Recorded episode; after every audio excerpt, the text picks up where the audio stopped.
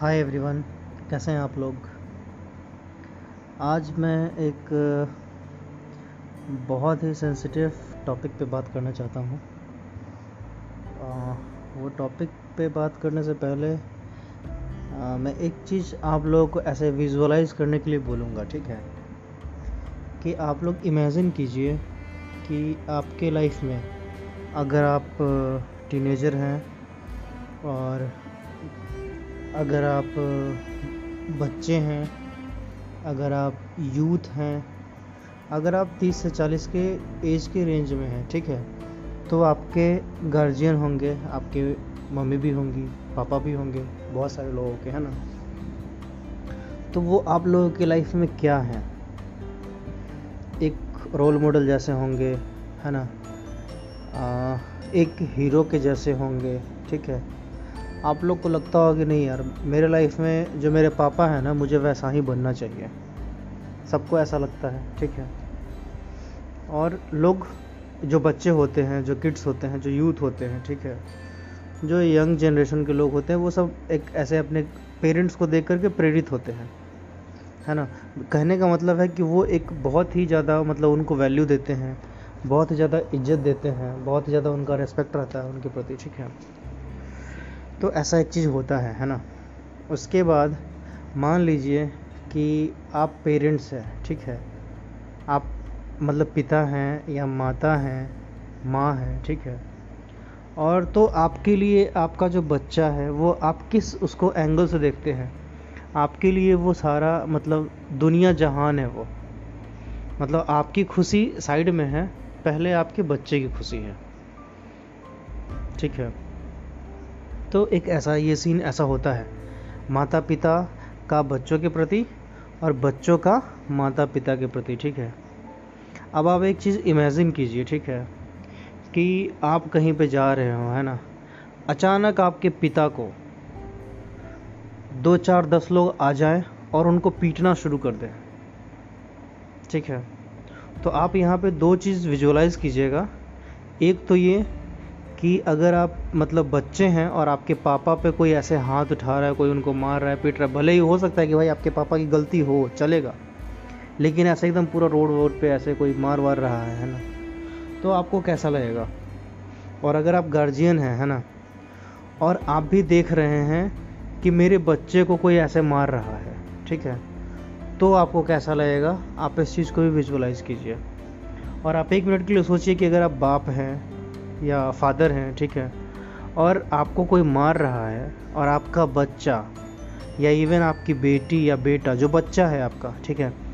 वो है ना लोगों से ऐसे दौड़ दौड़ करके बोल रहा है रो रो करके बोल रहा है, कह रहे प्लीज़ मेरे पापा को मत मारो। अरे, प्लीज़ मेरे पापा को मत मारो, ऐसे करके, ठीक है? तो आपको कैसा लगेगा? आप जस्ट इसको फील कीजिए, ठीक है? और आप उनके लिए भी थोड़ा सा फील कीजिए, जो लोग उस व्यक्ति को मार रहे हैं, है ना ग्रुप में, ठीक है? ये बहुत मतलब अजीब सा सिचुएशन है है ना? ये एक्चुअली मैं आज टीवी पे एक न्यूज़ देख रहा था, है ना? तो उसमें मैं देख रहा था कि कुछ लोग, है ना, एक सिंगल आदमी को एकदम पीटे जा रहे हैं और इसकी छोटी सी एक बच्ची, सब लोगों को रिक्वेस्ट कर रहे हैं कि यार प्लीज़ मेरे पापा को मत मारो मत मारो। वो बेचारी रो रही है, वो इधर उधर भाग रही है, सब आदमी को बोल रही है कि यार देखो मेरे पापा को मार रही है, मार रहे हैं लोग, थोड़ा मेरे पापा को बचाओ, लेकिन कोई कुछ बोल नहीं रहा है। वो एक सीन था जिसको देख करके मेरा एकदम मतलब जो होता है ना, आत्मा कलप जाना, वैसे ऐसा कुछ फील हुआ मुझे।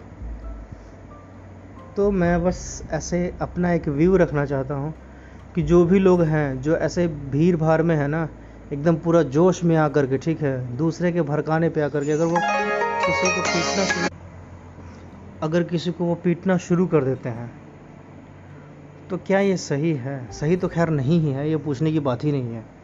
मतलब कितना ख़राब लगता है। और ऐसे कोई अगर हमको भड़का रहा है तो हमको किसी के भड़कावे में नहीं आना चाहिए। हमको खुद का भी दिमाग यूज़ करना है। अगर आपको कोई भड़का रहा है तो जो भड़का रहा है, ज़रूर उसके पीछे कुछ ना कुछ उसका मोटिव है। भाई, वो आपका हित नहीं चाह रहा है। आपको ऐसा लगता है कि वो मेरा हित चाह रहा है, इसलिए वो हमको भड़का रहा है। बिल्कुल नहीं। कोई भी आपका हित नहीं चाह रहा। है अगर कोई हित चाहेगा तो वो जाकर खुद वहाँ पे लड़ाई करेगा। वो आपको रोड पे खड़ा नहीं करेगा। समझ गया? तो आप इस चीज़ को समझिए और किसी के भी भड़काने पे ऐसे भड़क मत जाइए। ठीक है? भाई भीड़ है। लोग एकदम इकट्ठा होकर के एक व्यक्ति को मार रहे हैं। सला इसमें क्या है? भाई दस लोग हो, दो लोग हो, एक लोग को मारना है। बहुत आसानी से पीट दोगे। कोई बड़ी बात नहीं है। हुँ? उनको जा कर के बोलो, जो थोड़ा आपसे ताकतवर है। है ना? पैसे में भी ताकतवर है, शरीर से भी ताकतवर है, दिमाग से भी पढ़े लिखे ताकतवर है। उनसे थोड़ा भिर करके देखो हम्म? वहाँ पे तो आपकी सिट्टी पिट्टी गुम हो जाएगी। लेकिन ऐसे कोई हुले हुले कर दिया तो भाई हुले हुले हो जाना है। कुछ भी नहीं सोचना है। तो ये मानसिकता बहुत ख़राब है। हमें ऐसी मानसिकता को रोकना चाहिए और अगर फ्यूचर में कभी भी, अगर हमारे लाइफ में, मैं ये नहीं कह रहा हूँ कि भाई रोड पे अगर कुछ हो रहा है तो आपको जा करके वहाँ हीरो बनने की ज़रूरत है। अगर आप बन सकते हैं तो बनना चाहिए, कोई दिक्कत नहीं अगर किसी के खिलाफ़ अगर अन्याय हो रहा है तो आपको आवाज़ उठानी चाहिए नो प्रॉब्लम ठीक है? लेकिन जहाँ पे लगता है कि भाई एकदम सिचुएशन अनकंट्रोलेबल है तो वहाँ पे ऐसे जगहों पे मतलब थोड़ा सा खुद को ऐसे सेफ़ रखना चाहिए। क्योंकि हो सकता है कि वहाँ पे ऑलरेडी जो लोग इन्वॉल्व हैं, उनको तो क्षति हो ही रहा है। जो आपको क्षति नहीं होना चाहिए, वो आपको भी हो जाएगा। तो ऐसे जगहों से थोड़ा सा ऐसे अलर्ट रहना चाहिए। लेकिन इसमें आप क्या कर सकते हैं? इसमें आपका एक ये ये योगदान हो सकता है कि हो सकता है कि भाई वहाँ पे जो कुछ भी हो रहा है, उसमें से किसी न किसी आप, किसी न किसी एक व्यक्ति को तो आप जानते ही होंगे। तो कोशिश कीजिए उस व्यक्ति को थोड़ा समझाने का कि भाई ये क्या कर रहे हो? शांति से भाई अपना कमाओ, खाओ, परिवार देखो फैमिली देखो, घूमो, फिरो, मौज करो, ऐश करो, कोई दिक्कत नहीं है। सिर्फ़ और सिर्फ़ मन में एक चीज़ रहना चाहिए कि मेरे तरफ़ से किसी को कोई कष्ट, दुख नहीं होना चाहिए, बस। और कुछ नहीं। जिस दिन लोग इतना सीख जाएँगे ना, उस दिन ये धरती कुछ और ही होगा। और मुझे पता है कि ऐसा हो ही नहीं सकता है।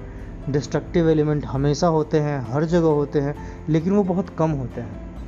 और जो जितने भी सीधे लोग हैं ना, अगर ये चाह ले तो फिर तो ये कुछ हो ही नहीं मतलब ये जो लोग हैं, ये तो फिर इनका कहीं कोई अस्तित्व ही नहीं बचेगा। लेकिन लोग वही है कि भाई सोचते नहीं हैं। कहते हैं, दूर छोड़ो हटाओ, हमको अपने हो क्या तो ये वाला एटीट्यूड थोड़ा हम लोगों को कम करना चाहिए। आज थोड़ा लंबा हो गया, उसके लिए सॉरी